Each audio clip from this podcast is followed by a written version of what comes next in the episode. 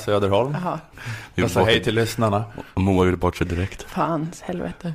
Jag heter Ola Söderholm. Du lyssnar på det 90 avsnittet av Lilla Drevet. Ett poddradioprogram om politik och samhälle för Aftonbladet Kultur. Och jag sitter då här med dem vi tidigare kallade vikarier. Nu vet jag inte riktigt längre. Moa Lundqvist och Jonathan Unge. Hej. God dag. Himla Oj. roligt att ni är här. Ja, alltid. Det är jätteförlåt för allt jag sagt tidigare. Känner bara oreserverad glädje när jag ser er nu. Okej. Faktiskt. Jag, jag tänkte tidigare angående det här klimatmötet i Paris att varför ska de hålla på med det? Varför kan vi inte bara försonas med att vi inte förtjänar att räddas?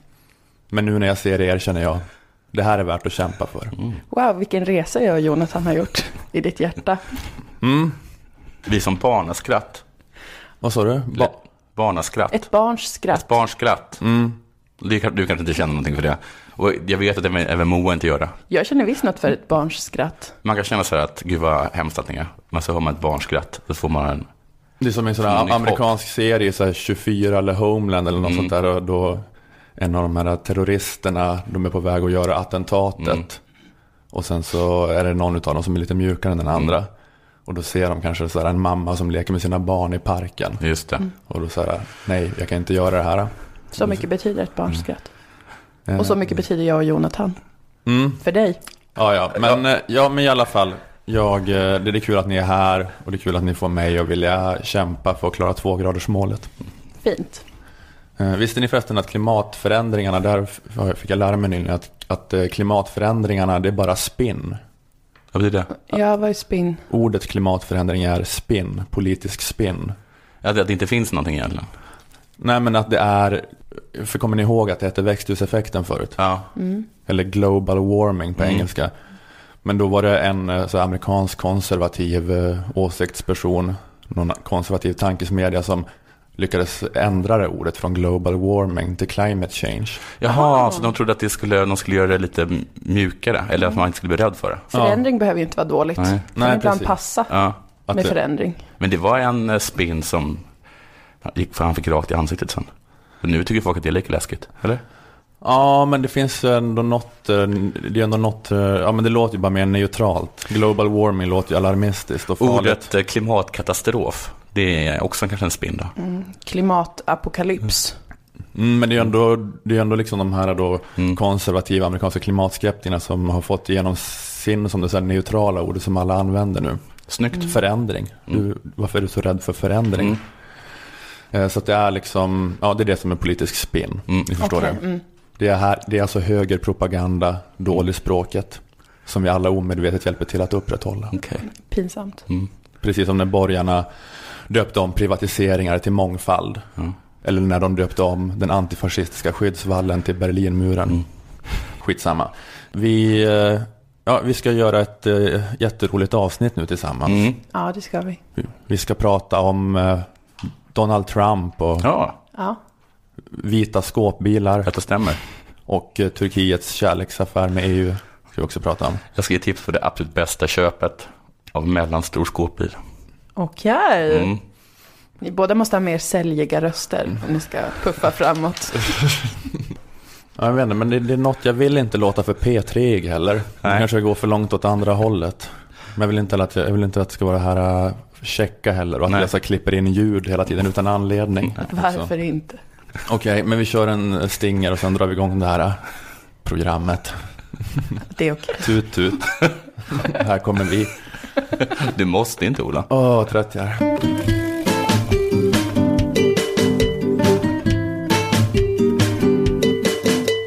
Det är dags för American News. Snyggt. Jag har läst American News Mm. och lyssnat på P1 Morgon. Ja, jag har också lyssnat på det imorgon, vill jag bara Okej. säga. Då hörde du att de, de talade om Donald Trump Ja, som eh, är en biljonär och fastighetsmogul. han är Visst, en miljardär. en biljardär. Det är biljonär, På är väl engelska. är miljardär på Mm. engelska? Vem bryr sig, killar? Mattesnillen. Han är ju världskänd i alla fall för att han har så otroligt mycket pengar och av andra anledningar som jag inte är säker på. Jag var väldigt länge övertygad om att han var Hugh Hefner. Alltså att det var samma person. Men det är ju inte det, det är två helt olika människor. Ja. Mm. Ju Efner är mycket, De är heter- mycket mindre bullrig. Och Han är de mer- heter två olika saker Ja. också. Och Hugh Hefner är mer graciös i sitt kroppsspråk. Ja. Eh, Trump är också väldigt mycket känd för alla skämt om hans hår. Mm. Det är många som pratar om hans hår. Att han har lagt en död, skallig räv på huvudet. Mm. Kanske folk skämtar. Varför tog han inte en räv som hade bra päls? Varför tog han en skallig räv ja. och hade som hår? Är det här skämt som du snor eller skämt som du gör? Det är skämt som jag gör. Bra. Eller snor. Också bra. Han, eh, han, är, känd- han är känd för många saker, även för att äga Miss Universum-tävlingen. Det kanske ni inte visste. Jo. Där utser man ju då världen, universums snyggaste tjej. Som han sen tar och gifter sig med, ja. ungefär. Win-win. Men han är också presidentkandidat, heter det det? Ja. Mm, för Republikanerna. Och det har gått relativt bra för honom i valkampanjen. Han har fått mycket stöd. Han leder väl fortfarande väl? Mm, ja, han leder det republikanska Mm. primary-valet. Och många älskar ju att han säger, eh, säger det han vill, han säger det han känner. Man älskar att han är liksom, han är inte bakbunden av ängslighet eller, eller fakta eller vetenskap eller någonting annat. Han får säga det han vill. Folk eh, blir peppade av det. Och flera gånger sedan valkampanjen startade så har han sagt saker som då har fått otroligt mycket medial uppmärksamhet. Främst för att han har hittat på en del grejer. Mm. Eller väldigt, väldigt mycket grejer. Och så situationen börjar bli lite löjlig, rapporterar American News, eller P3, P1 Morgon. Det börjar bli lite löjligt att ingen kan hantera när han ljuger. Ingen kan syna hans eh, lögner när det händer. Utan man går in efteråt och kanske säger, nej men det där var ju inte sant. Men då har han redan fått säga det. Och alla säger okej. Det är direktsändning och han bara vräker ut sig saker. Och då säger journalisterna okej, okej, okej. Ja. Men sen är det ingen som märker rättelsen alltså. Nej. Till exempel så sa han i tv att han hade sett siffror på att arbetslösheten i USA är 42 procent. Det är mycket. Det låter ju väldigt mycket. Det, det är ju inte det. Nej, Nej. det finns siffror på att det inte är det. Precis, det finns helt klart siffror på att arbetslösheten är kring 5 procent. Men Okej. han sa 42 procent för han, tänkte, han hade sett det någonstans och ingen, ingen eh, sa riktigt någonting när han sa det. Där tycker inte jag journalisterna kan skylla ifrån sig om att det är direktsändning. Att om någon säger 42 procent, de ska nog ha ett hum i huvudet om det. Om ungefär hur stor att arbetslösheten är ifall de är, om de är politiska journalister i USA. Men är det inte för att han inte, det är inte fakta han presenterar utan det är en känsla liksom. Exakt. Och alla håller med om känslan. Exakt, det är det som är så spännande med Donald Trump och hans nya rörelse, som jag kallar det. Runt om i världen så reser sig människor mer samlade än någonsin mot den ställning som kunskap och vetenskap har haft i våra samhällen. Man säger nej tack. Fler människor än någonsin kan även läsa på internet, eller hur? Den ökade internetläskunnigheten innebär att fler kan kanske skapa en egen uppfattning om vad som sker. Man kan, säga, man kan, man kan välja att säga fuck you till universitetet, böckerna, statistiken, siffrorna och så vidare. Och man kan ju därför se Trump som en av föregångspersonerna i en ny kulturhistorisk epok. Han är liksom en av de samtida filosoferna. Det är som man måste se honom, annars så eh, tappar man greppet. Är något en lögn om man verkligen känner att det inte är en lögn? Det här är ju den stora knäckfrågan. Om jag verkligen känner med varje cell i min kropp att just nu är det 82% arbetslöshet i Sverige och den rikaste eliten består av EU-migranter. Är det då verkligen en lögn om jag säger det rakt ut? Det korta svaret är ju ja, eller hur? Ja, siffrorna är fel, men din känsla är ju helt korrekt. Precis, och det är då det mer abstrakta filosofiska, eh, filosofiska svaret. Mm. Att, eh, vem vet, jag såg en grej på internet. Ja. Kan man ju svara på det. Men är han är liksom kandidaten för den här tiden då folk sitter i sina egna flöden, sina så specialdesignade flöden och bara får eh, information som stödjer deras egen världsbild? Skulle man kunna säga. Det är en ny tid av härligheter. Men jag måste fråga, för de, de tog upp det där, tog upp det med, med dementier som varit dåliga på att göra, men även Fox måste ju, alltså att de tog upp det här med att man bara liksom kollar på eh, de, de, de flöden, de, de medierna som man, som man tycker att, att man håller med om.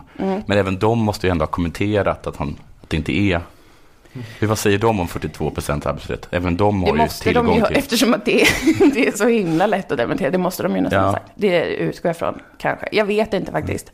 Hur som helst så kan Trump köra på sitt egna härliga race. Det börjar bli som sagt lite weird stämning nu. Att det är för uppenbart att han ljuger rakt ut om Ja. många saker. Och hittar på det bara. Men han är ju fortfarande populär. Folk gillar det ju. Och det känns ju som då att Donald Trump och andra filosofer med honom håller på att ta tillbaka rätten och säga vad fan man vill för att det känns så. Kanske inte för att det stämmer, men för att det känns så helt enkelt. Och vi har ju levt innan så som, ja, det har varit lite stelt, att om jag kanske hade sagt så här, norrmännen tar all våra pengar och ger oss aids, så kanske jag hade blivit hånad och kränkt. Eller jag har blivit det. För att det inte stämmer, folk säger, det finns inget bevis för det. Nej. Mm. varit ett stort tabu, blivit kränkt liksom. Och man har sagt det man verkligen känner. Men nu så ändras det. I och med främst Trump då. Men det finns ju många i olika länder som är, är företrädare för detta. Och det som då amerikanska medier och oppositionen behöver göra är ju att hänga med i framtiden, hoppa på tåget. På nya känslor eller på... Alla människor är kapabla att ljuga själva, Ja, eller hur? ja. Sitt inte bara och vänta. Man kanske kan börja liksom skriva det man känner om Trump. Eller skriva något som man bara hittat på. Kanske att han volontärarbetar som moraliskt stöd åt kvinnor på en abortklinik. kan man ju skriva då. Känner du det? Släng ut det. Nej, jag känner inte det, men det skulle kunna vara en eh, motattack. Men det är det som gör det till en lögn. Då är det en dubbel lögn. Men man kanske skriver att eh, flera miljoner, miljarder av Trumps pengar mystiskt har försvunnit och det verkar som att de har gått till en queerfri teatergrupp. Det skulle ju underminera no- honom något så oerhört. Ja. Och hade varit en effektiv metod att helt släppa då sanningen, verkligheten. Fakta, statistik, sånt som man kan underbygga med argument. Utan bara använda lögnen som ett slags redskap i den här nya härliga världen som vi lever i. Men den där, en av de där experterna som uttalade sig i, i P1, han sa att det här, liksom bara, det, här är bara, det här är bara en del i en kulturkamp som har förts i USA sedan 60-talet. Som är då en kamp mellan liberala och konservativa eh, åsikter.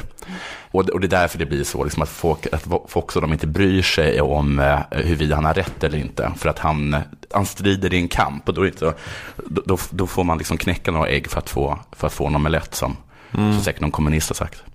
Eh, Men så läste jag för ett tag sedan att det, att det, inte, är, liksom, det är inte riktigt sant, eller att det- en annan expert som menar liksom att den här kampen, det, den, det är konstigt att den fortfarande förs för att den är egentligen över. Vilka har vunnit? Ja, Liberalerna har vunnit det.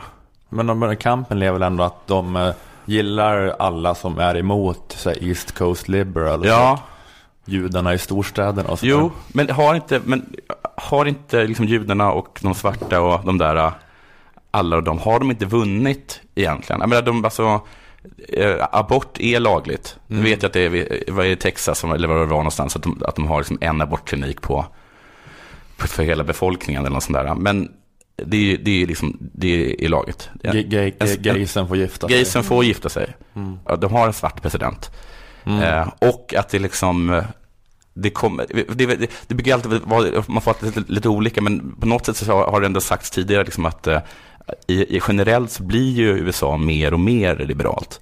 Alltså det, det, det är ju det är fler röda stater som har blivit blåa än tvärtom. Jo, men det är väl också... Eh, jo, jo, men de, de har ju vunnit eh, på en eh, nationell nivå och de kommer säkert vinna nästa presidentval, eller Hillary kommer säkert vinna sen valet för att Republikanska partiet är så extremt uppfuckat och framförallt i de här förvalsprocesserna då de bara hetsar varandra Ja till att bli galnare och galnare. Ja, och sen har de sagt helt, så har de sagt helt sjuka saker för att vinna rep, för, bara för republikansk kandidat. Sen måste de stå för de här helt tokiga grejerna de har sagt i presidentvalet. Ja, precis, att- Varför vill du skjuta alla muslimer? Ja. Jo, det sa ju bara för att annars ingen skulle ingen rösta på mig i Alabama. Annars var jag ingen trovärdig konservativ. Nej, för, för det är ju det som är att de är bara partiet för de här gamla arga vita männen. Och det är bara de som de jobbar mot nu i den här förvaletsprocessen. Så då är det bara bättre ju sjukare grejer Donald Trump säger. Men sen kommer det vara kört. Tycker ni hoppade på min idé om den nya upplysningen lite väl eh, tafatt här. Men absolut, politik är intressant. Min enda kritik mot den med att, att, att man bara ska få ljuga är att om det är så så kommer de konservativa vinna. För de är med, de känner för sina lögner. Ja, men då får man ju ha sina egna, alltså, men de här exemplen var ju motattacken då. Ja, ja. Du får ju komma på dina egna också. Ja, ja. Det blir ju en hel, man får bygga stora arenor där man kan ha en lögnduell till exempel. Där man kan tävla i det. Vem Ja. som känner starkast blir det i princip då. Ja, nej men det är väl för att eh, det har kommit in för mycket latinos i USA. Det är Jo. det som har förstört för republikanerna. Jo, så är det. För att det räcker inte att bara få Nej. vita män, mansrösten längre för att vinna ett val. Så de kommer liksom aldrig vinna ett val. Ja, de måste sluta vara rasister. Men det, det, det är ändå lite De har ju länge, de är, de har ju länge, jag tror jag talat om det tidigare, men de har, alltså. men de har, men de har ju länge, de har väldigt länge varnat för att snart så kommer det finnas fler, fler liberala, fler kvinnor än män. Det gjorde det redan från början. Fler, fler latiner som vi kan hantera och fler svarta. Så snart kommer de, de kommer ta över. Och det har de gjort ju. Det får man ändå ge dem. Det, ja, precis. Deras rasistiska konspirationsteori stämde. Den stämde, ja. Att de kommer hit. ja. De kommer hit då och så börjar de rösta på, på Demokraterna. Du har ju också hört från vissa på högerkanten i Sverige om att, eh, att det, är det här med hög invandring till Sverige gynnar liksom vänsterpartiernas eh, röstsiffror i längden. Ja. Fast det verkar inte funka längre, eller? Nu är Sverigedemokraterna, har ju de, nu är de kommer väl snart bli större än sossarna. Då, Ja. är det, då, då är det som att, Sverigedemokrat, eh, att sossarna är precis som högern i USA. Som inte kan fatta att de här kato, katolska eh, invandrarna inte röstar på dem. Varför röstar ni inte på oss för? Nej, Vi, har, vi tycker exakt likadant. De, har, de sa ju det hela tiden att alltså, vi kommer ju få de här rösterna. De är tokkonservativa de här sydamerikanerna. Men det är Mm. Hatar bögar, hatar abort, älskar religion. De är som gjord för oss. Varför röstar de inte på oss? Tänk vad- om, om de bara inte hade kallat dem våldtäktsmän och sådana saker, eh, republikanerna, så hade de ju kanske deras taktik funkat. De var ju så helt övertygade om att, att, alla, att alla katolska invandrare från Sydamerika skulle rösta på dem. Mm. Det kan ju också vara att de har propagerat så mycket för att kasta ut dem och sådana saker. Nej, ja, precis. Synd. Ja, det är faktiskt De- jävligt, jävligt klantigt. Ja. Alltså, att just att de har Ja. samma värdegrund som dem. Ja. Men det är bara att vi, Det är liksom vi, vi tycker så illa om människor som inte liksom Ja, är av nordeuropeiskt ursprung. Så vi Nej. kan inte hejda oss. Utan vi måste säga Precis. rasistiska saker. Men det är som om att, de det är som, det är som Sverigedemokraterna som var så här emot att det kom flyktingar från Östeuropa. Fan, det hade varit perfekt för Sverigedemokraterna om det kom flyktingar från, från Östeuropa. Superrasistiska, trångsynta jävlar. Var in med dem. Fler rumäner, fler polacker. Älskar familjen. Det är solklara röster för Sverigedemokraterna. Men så har de då stått och propagerat mot dem. Ja, ja, men den nya upplysningen alltså. Ja, Hade jag varit American Sverige- news. Hade det varit Sverigedemokrater hade jag tagit in 10 000 polacker i veckan. Åh, vad tog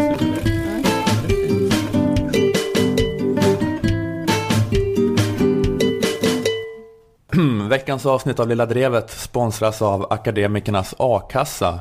Varför inte ta del av denna fina försäkring? Gå med i A-kassan och känn trygghet, värme samt hemkomst i kosmos. Att vara med i Akademikernas A-kassa kostar bara 90 kronor i månaden och om du skulle råka befinna dig mellan jobb kan du få upp till 20 000 kronor. Eh, läs mer på Akademikernas hemsida aea.se om alla villkor och förmåner som finns. Till exempel om hur det går till ifall du vill gå med redan under studietiden. Eller om du vill plugga på halvfart medan du går på a-kassa. Det kan man göra. Mm. Oho. Plats för Skratt. att ni, ni chippar efter andan för att Wow. ni är så imponerade. Oj, oj, oj. Eh, har ni gått med i Akademikernas eller någon annan a-kassa tack vare den här podden får ni gärna skriva det i er ansökan.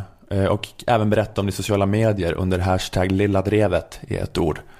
Tack Akademikernas.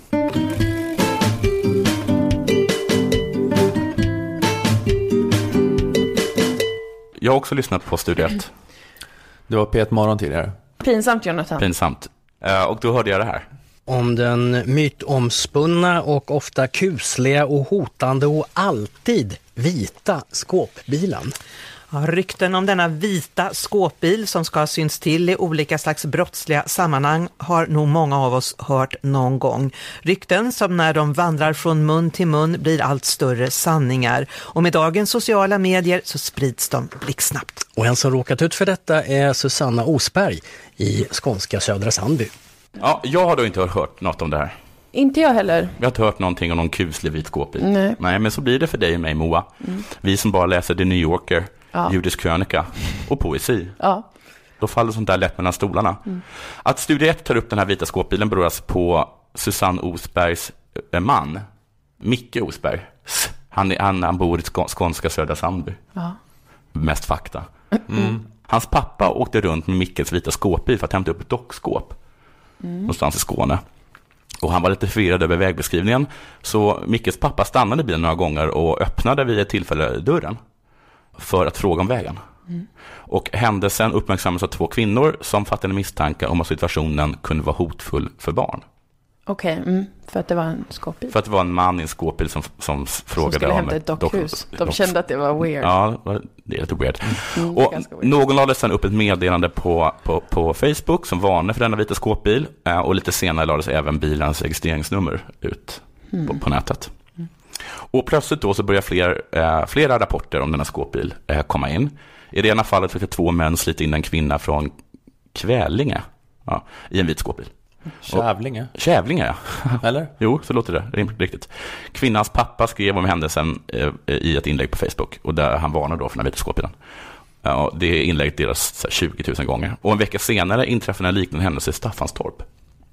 En 20-årig kvinna hade stigit av bussen på Storgatan vid Ike då, vid 23.30-tiden. Undrar vad hon var ute så sent för. Snart märkte hon en vit skåpbil äh, som förföljde henne äh, och strax så körde den upp i henne. Och de öppnar skjutdörren och innanför sitter en man och kvinnan hör att någon skriker något och då springer hon sin väg. Och hon tycker att det är väldigt obehagligt då, Jaha. säger Mikael Ramsbjer som utreder händelsen i Staffanstorp. Och allt det här enligt, enligt Skånska Dagbladet. Några dagar efter första inlägget så berättar en kollega för Micke Osberg då, att hans namn förekommit på nätet i samband med misstanke om barnarov. Oj. Ja. Och det kändes jätteobehagligt. Ja. Men hade det, för, hade det försvunnit ett barn? Nej, för, för Aftonbladet. Inget barn försvunnet. Men de har sett en vit De skåpbil och tänker det måste saknas Något- ett barn någonstans. Alla, alla bara, vet alla var alla barn finns? Svaret är att det vet man ofta inte. Ibland är de på rummet eller ibland har man glömt dem på dagis. Så är det ju. Ja, ja. Ja. Och Studio 1 intervjuar Bengt af Klintberg. Känner ni till honom? Det är mannen bakom Råttan i pizzan. Eh, nej. Känner ni till det? Nej. Du känner inte till Klintbergare? Nej. Det är alltså en, eh, en, vad heter, det, en modern vandringssägen. Det är som att det, att det finns en råtta i en pizza. Aldrig Att, att hela de mitt serverar liv rått kött på pizza. Okej, och, så, och så rapporteras det som en riktig nyhet i Och det tidningen. kallas en Klintbergare? kallas en Klintbergare. Okej. Mm. Vandringssägen. Ja. Och han berättar den här myten om den vita skåpbilen, den har funnits i fem år. Och från början handlade det om hundrövning. Eller hundkidnappning, vad heter det? Alltså hund- Hundrövning ja, låter... Hundar som rövades bort för att användas i hundkamper. Ja. Att när kamper, när hundar sl- slåss mot varandra. I, I sydländska länder. Mm. För ni som jag som har varit i sydländska länder, där finns det inga ströhundar. Så var det att göra.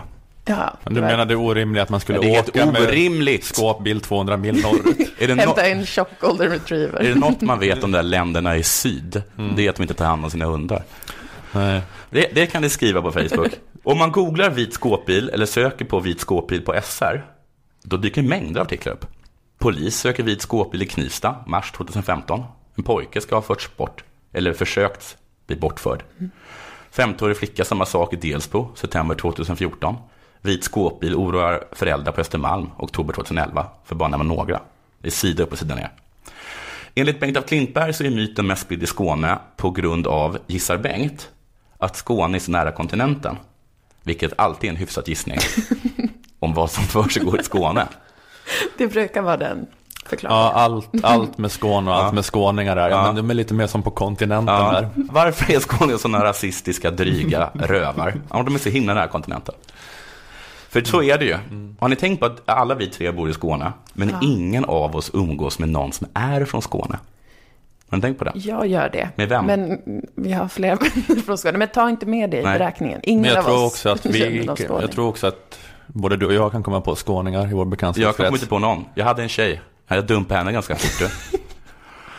Nå, ja, ja. Bengt af Klintberg. känner så. Bengt af Klintberg, men så att han har ju... Du vet skånska tjejer, Skånska de, har tjejer. ingen, de har ingen heder. Nej, det har de inte. Men de är lite som kontinenten, ni vet. Ni vet hur de är. Ingen heder och massa byrackor överallt. Så det har han ju rätt i, Bengt af Klintberg. Det är det han menar. Bengt af Klintberg menar också att Facebook har blivit en kanal för att sprida rykten. Jag kommer haka in lite i dig kan man säga. Jag kommer, Mm, det är okej, det är snyggt. ja, tyvärr funkar inte Facebook lika bra på att dementera rykten. Det är svårare, det blir inte samma virala succé. Det- det att blir säga inte det. det var inte så. Det blir inte det. Micke och hans fru gick in, Micke och hans fru gick in på den här tråden och sa att det här stämmer inte, men det var som att ingen brydde sig om det. Nej. Nej. Millions of people have lost weight with personalized plans from Noom, like Evan, who can't stand salads and still lost 50 pounds.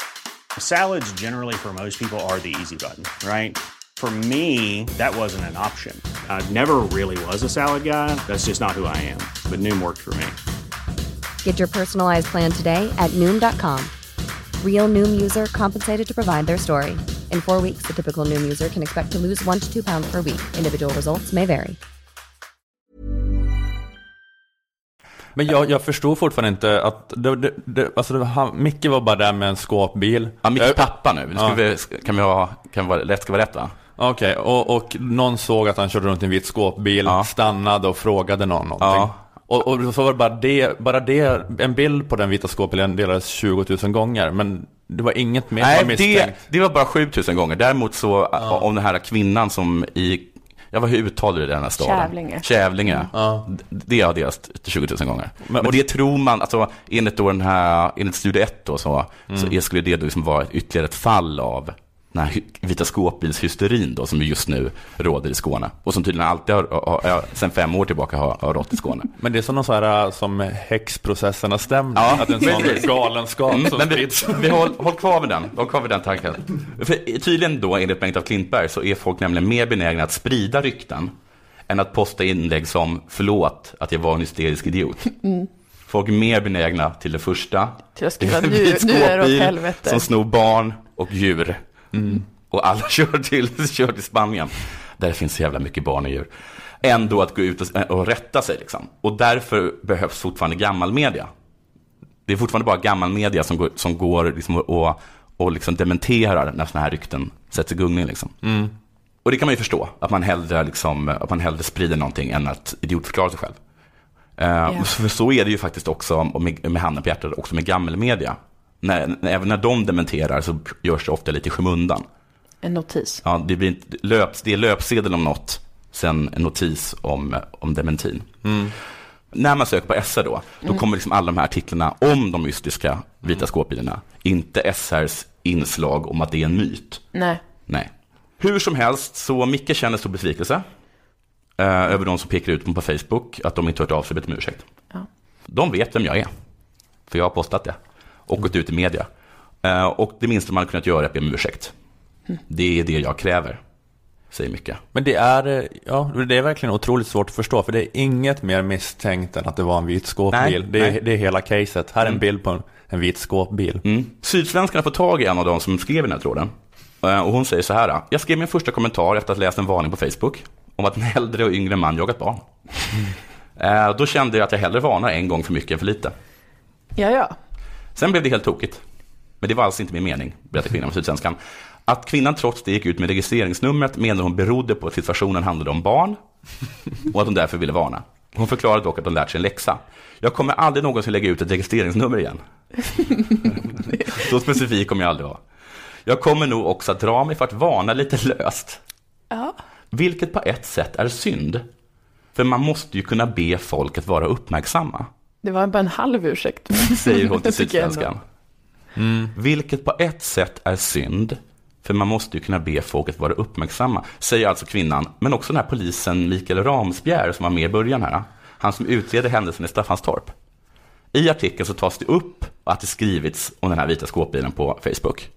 Och trots att han har talat, den här Ramsberg, trots att Ramsberg har talat med utredaren för en liknande händelse i Kvälinge, som försäkrat att han inte Kävlingen. Kävlinge, det tror inte, vad fan, jo men rätt ska vara rätt ja. det, det är bra, nej men det är bra. Jag är, ingen, jag är, ingen, jag är inte som Facebook. Nej. Trots att, att han har liksom hört med killen som utreder fallet i den här andra staden, orten i Skåne, som försäkrat då till Ramsberg att han inte har något att gå på, så hoppas Ramsberg att någon som har sett den här vita skåpbilen hör av sig till polisen. Alltså i artikeln där man hintar om att det här bara är en myt och att polisen, an, an, alltså andra poliser säger att han inte har något att gå på, så hoppas Ramsberg att någon som har sett den här vita skåpbilen, och då säger vi också det i det drevet, att har ni sett den här skåpbilen då, så hör av er och berätta om det.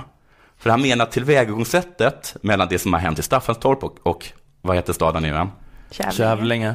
Eh, Att det rör sig om Eller samma det kanske typ. finns en stad som heter har Ja, det gör det inte. Och det rör sig om samma typ av bil. Talar för att det är samma gärningsmän, säger Ransberg. Alltså de här två händelserna då verkar överensstämma. Det behövs vittnesmål för att vi ska kunna driva det här vidare. Så kan fler, kan fler vara vänliga och posta, och det säger vi en video på Ledartrevet, att, att kan fler vara vänliga, om ni har sett någonting så, så posta det liksom. För det behövs vittnesmål för att kunna driva det här vidare. Och Ransberg säger också att han betvivlar inte de anmälda händelserna. Att de inte har hänt rum. Att han, han går, säger han, på målsägarens uppgifter. Och jag har pratat med henne själv, säger han om kvinnan. Hon blev jätterädd. Okej, då är man lite konfunderad, i alla fall så blev jag det. Sen berättar Bengt af Klintberg att han tror att myten har sin uppkomst i fallet Mark, Mark de Tro, du så? I Belgien, kommer du ihåg honom? Han som rövade bort och våldtog eh, flera flickor. Ja, just det. Mark de Trö kanske uttalas. Det är inte så viktigt. Det är inte så viktigt, men ja, det är stora belgiska pedofilhärvan. Mm. Och han åkte fast så man kunde binda honom till en vit skåpbil. Säger alltså Bengt af Klintberg. Och i fallet med Natascha Kampusch i Österrike, där fanns det också en vit skåpbil inblandad. Ja, men nu börjar jag känna mig Okej, men vad misstänksam. fan! Vad är det för bil? Men då är det ju en vit skåpbil. Ja. De fick mig, det här fick mig att, att läsa igenom olika artiklarna om en vit skåpbil igen på Sveriges Radio lite mer noga. Och i december 2011 då åkte en tjuvliga fast i Kalmar. På grund av sin vita skåpbil. För att hon hade sett den vita skåpbilen och tjallat på den. Och i november 2013 då rapporter- rapporterades det om att militären i Sri Lanka våldtar kvinnor. Så det var sport i en vit skåpbil. Och sen har jag inga mer exempel, men ändå. Men det är ändå flera exempel Det är det. där en vit skåpbil har varit delskyldig. Ja. Om detta stämmer, samt att Mikael Ramsberg som är polis då tror på det, trots att ingen har sett någonting. Eller i alla fall inte, Men vad, exakt vad är det han tror på? ja, men han vet inte, men att eh, han tror på kvinnan. Och, men om, då både, och både, om både Bengt och Klintberg och Mikael Ramsberg säger det här, och då ska man inte sprida vidare då? Vilket på ett sätt är Men vad, vad är det man sprider vidare? Vem, man måste ju kunna be folk vara uppmärksamma, eller hur? Som kvinnan sa. Ja, Faran finns ju att man inte vågar nu, nej. eller? Vilket på ett sätt är synd, för man måste ju kunna be folk vara uppmärksamma. Håller ni med mig om det?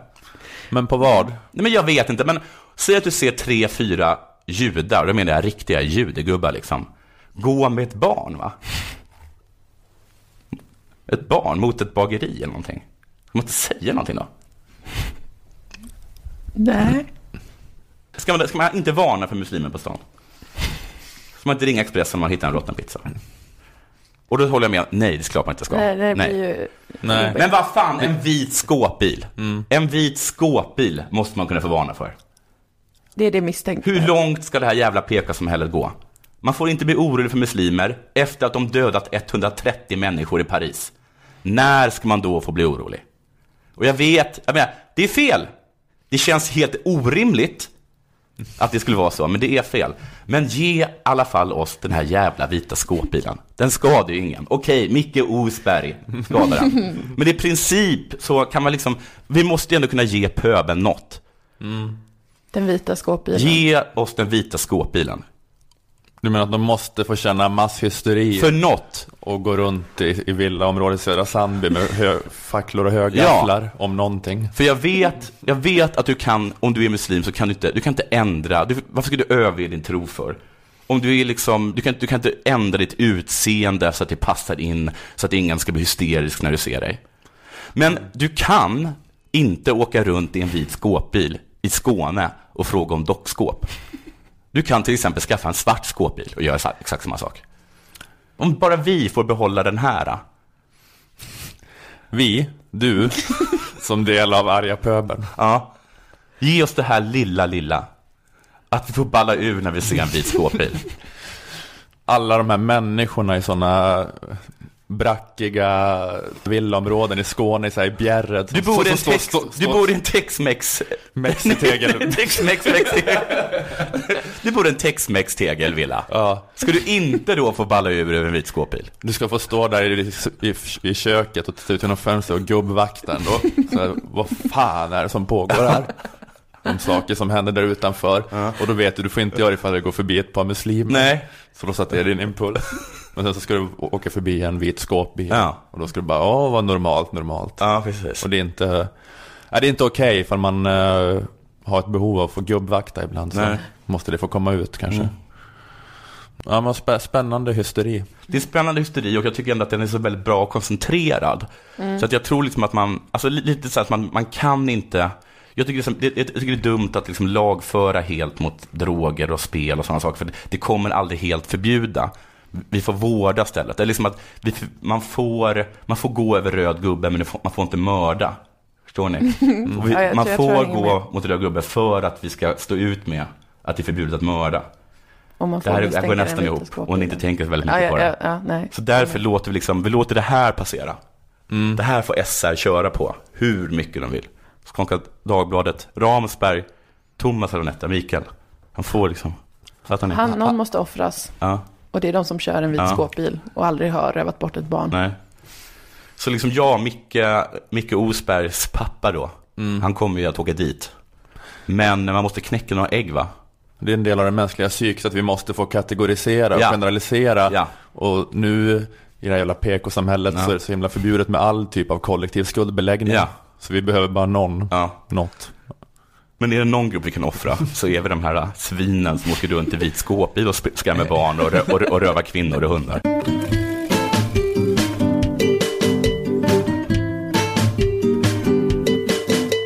Det har verkligen visat sig nu hur verklighetsfrånvänd den var, den här gamla svenska förhoppningen om att resten av EU ska steppa upp och ta emot fler flyktingar. Ja, Ja, det blev inte nej, så. himla fel det gick. Hade det inte visat sig förr så har det definitivt gjort det nu efter EUs toppmöte med Turkiet. Häromdagen, har ni hört talas om det? Ja, Vidden av hur lite EU, och nu då inklusive Sverige, inte vill ta emot syrier, den är svår att greppa. De vill så himla, himla lite ta emot syrier. För EU har då beslutat att ge 30 miljarder kronor till Turkiet, som ska användas för att hantera flyktingarna som är i Turkiet och för att turkarna ska, jag vet inte, ska ha de här pengarna för att kunna skärpa sin gränskontroll mer. så 30 miljarder för att stänga inne syrier i Turkiet. och stänga ute dem från att ta sig in. Ja. Ja, ja, både, jag vet inte ifall det är både gränsen in och ut så att säga. Eh, Turkiet-kännaren eh, Halil Karavalli var med i Agenda i söndags och beskrev det så här. Skammens dag i Europeiska unionen. Vad är det? Skammens dag, synd, varit många sådana. Europa, Mm. Skam för Europa. Europa som ju är min favoritkontinent. Ja, min också. Det känns jobbigt. Min också. Europa, croissant, cigg, Bauhaus, kindpussar, cyklar, starkt kaffe, Bauhaus. krautrock. Älskar Europa, eh, men just nu har Europa försatt sig själv då i dåliga dagar. Eh, EU gör den här uppgörelsen med Turkiet för att de ska stoppa flyktingarna åt oss. Varför gör turkarna, varför gör president Erdogan det här? Han får pengarna naturligtvis, vilket inte är oväsentligt, men framförallt så vår internationella respektabilitet och erkännande. Eh, Vi ska komma ihåg att eh, Erdogans regim har ju blivit allt mer auktoritär under de senaste åren och EU har därför frusit relationerna med Turkiet. Eh, Erdogan eh, är ett sånt auktoritärt as nu för tiden att EU hade egentligen frusit relationerna. Han har skruvat upp kurdförtrycket, han fängslar alla regimkritiska journalister, han förser jihadistgrupper i Syrien med vapen. Det har liksom inte ens gått att så här, låtsas som att Turkiet är en demokrati på senaste. Men trots det vänder plötsligt nu då EU 180 grader i sin Turkietinställning och så här, återupptar medlemskapsförhandlingarna. Eh, om de ska få med EU. ska de göra det? Ja, det är en del av den här dealen. Jag såg en bild där Donald Tusk, Europeiska rådets ordförande, han skakade sig inte bara hand med Turkiets premiärminister, utan han gjorde det, det här med, den här hand, med handen uppåt. Ni vet, så här, som i här armbrytningsställningen. Lite Den där lite Busigt. mo mo moderna, urbana hälsningen. Och så här log jättestort. Kände, är det nödvändigt att göra den liksom? Överdriv inte task. Bro- Bro-hälsningen med Turkiet just nu. ja, men de ger eh, Turkiet massa pengar och internationell legitimitet. Varför det? Jo, för de hoppas att Turkiet kan hjälpa dem med en grej.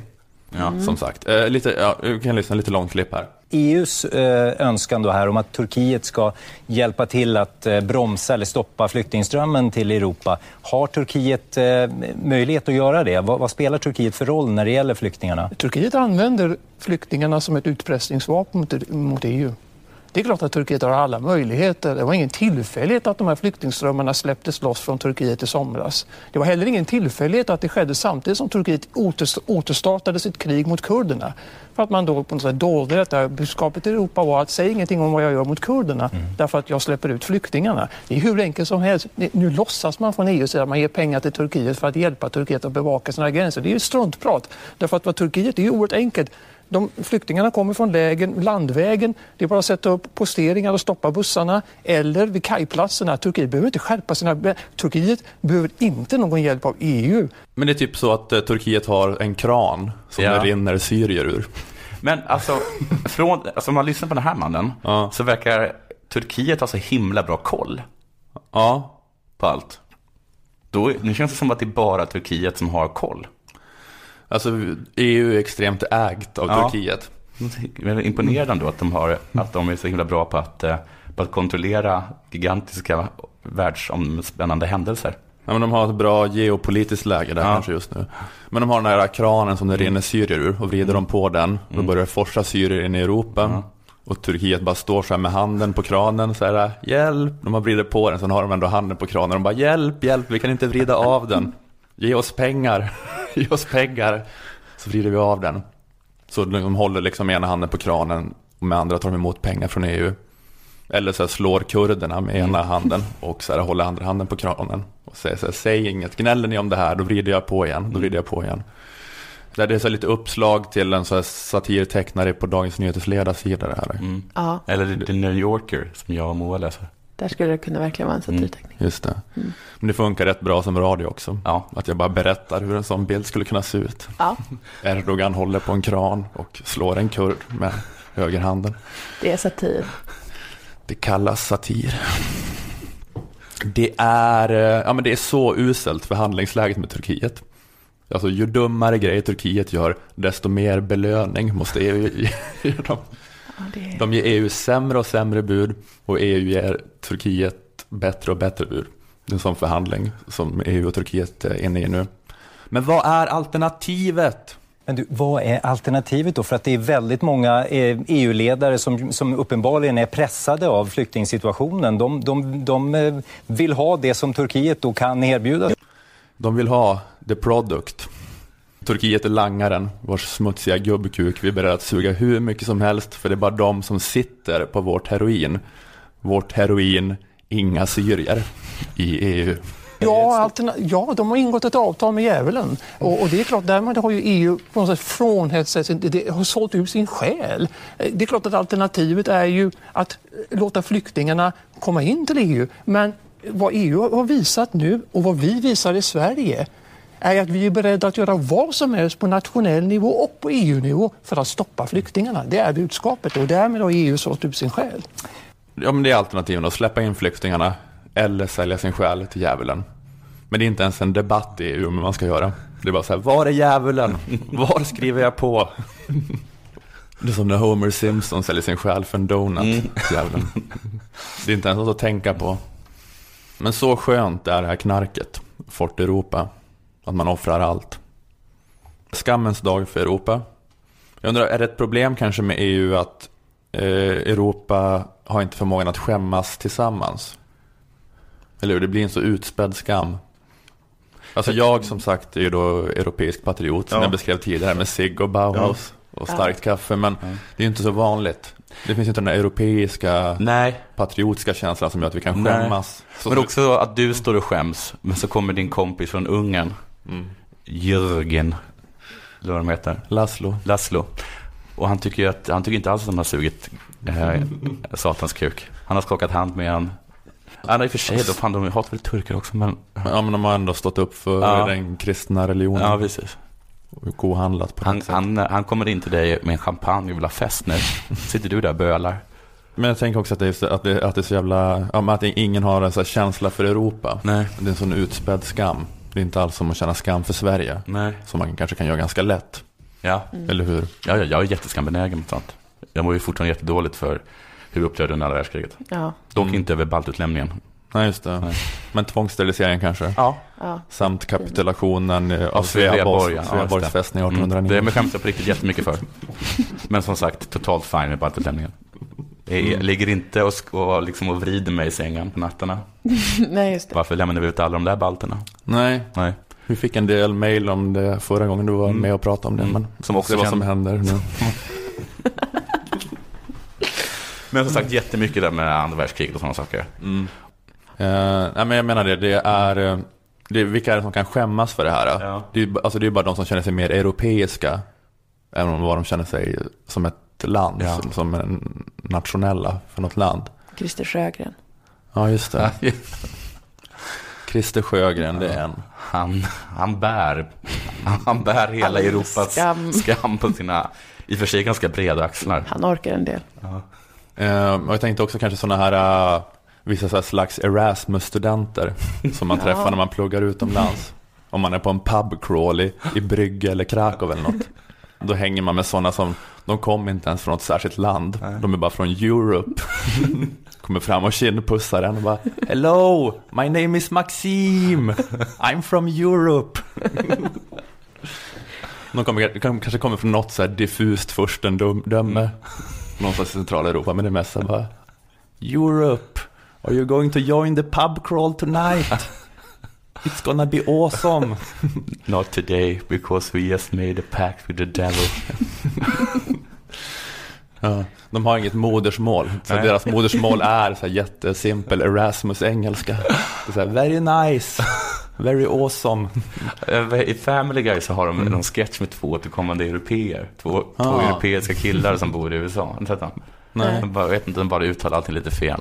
Mhm. Och är lite, är lite töntiga liksom. Typiskt Europa. Mm. Ja men det är sådana som är europeer man bara går runt Mm. med en ryggsäck Mm. och är så här från Europe. jag tänker att det är de som skäms liksom kanske för det här att ah, vilken skam det här är för Europa. Det här skammen tar jag på mig. Maxim på pubcrawlen i Brygge då, och Christer Sjögren. Mm. Det är eh, Europas eh, oförmåga att skämmas Ja. tillsammans. Men Så det är att- det så som är där- där- problemet. Det är, därför, det är därför vi aldrig kan förbättra oss. För vi kan inte känna skam liksom. Nej, men det, det känns som att eh, så länge så här, typ debatten i Sverige bara handlar om Sveriges ansvar för flyktingarna Ja. och eh, då blir den väldigt så här, moralistisk och Ja. alla håller på och, och skäms och shamea varandra och guilt-trippa varandra. Eh, men på den här Europanivån blir det så här att ja, det här var sorgligt. Ja. Men jag, Men jag känner inte direkt att det är mitt fel. Jag tycker så himla illa om Europa under den här flyktingkrisen. Jag, jag, efter att när Sverige införde de här, vad heter det, passkontrollerna, Vad gräns. kallas gränskontrollerna, så läste lite på olika artiklar i olika e- europeiska tidningar och de var så himla glada. Mm. De var så nedlåtande glada Mm. över att vi hade varit så snälla. Men, Ja. men, nu, men, nu var vi, men inte liksom att, vi var, att de typ höll med om att vi var snälla. Och inte att, att vi hade, men bara att nu hade även vi varit tvungna att införa, eller nu vi, vi gick vi före till och med införde gränskontroller. De var så himla, himla glada över att vi som var snälla nu inte längre fick vara det. De kände Det inget så här, att det här hade kunnat undvikas om vi inte varit sådana rövar och bara tagit in några. Utan istället bara så himla glada. Mm. Alltså, det var verkligen så här, ja men eh, Sverige, Sverige kan inte mer. Nu kan de inte mer. Nu är de knäckta, de får inte in mer, det finns ingenstans att sova längre. vi vet, men det är väl inget att vara glad över. Nu klarar de inte. Nu. Där rann droppen över. Men vad fan.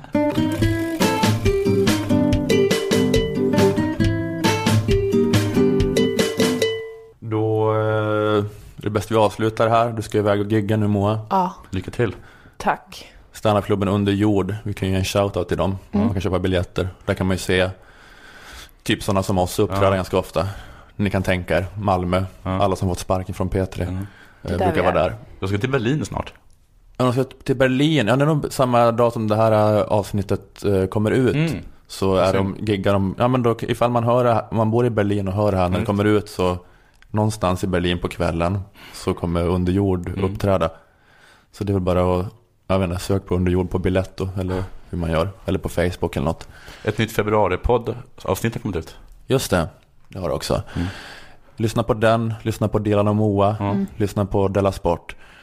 Tack Aftonbladet Kultur, tack Akademikernas A-kassa, tack Moa Lundqvist, tack Jonathan Unge. Lyssna också på Motionspodden tycker jag. Ja, Eller jo, gör inte det? absolut. Gör det. Jo, Ja. det är klart. Ja, jag tycker du ska göra. Ja, det blev bara så mycket reklam för mig. Ja. Jag blev som kvinna, mår Mm. inte bra av det. Hörni, pladdermajor. nu avslutar vi det här. Eh, Jag heter Ola Söderholm, tack för den här veckan. Vi hörs igen nästa vecka.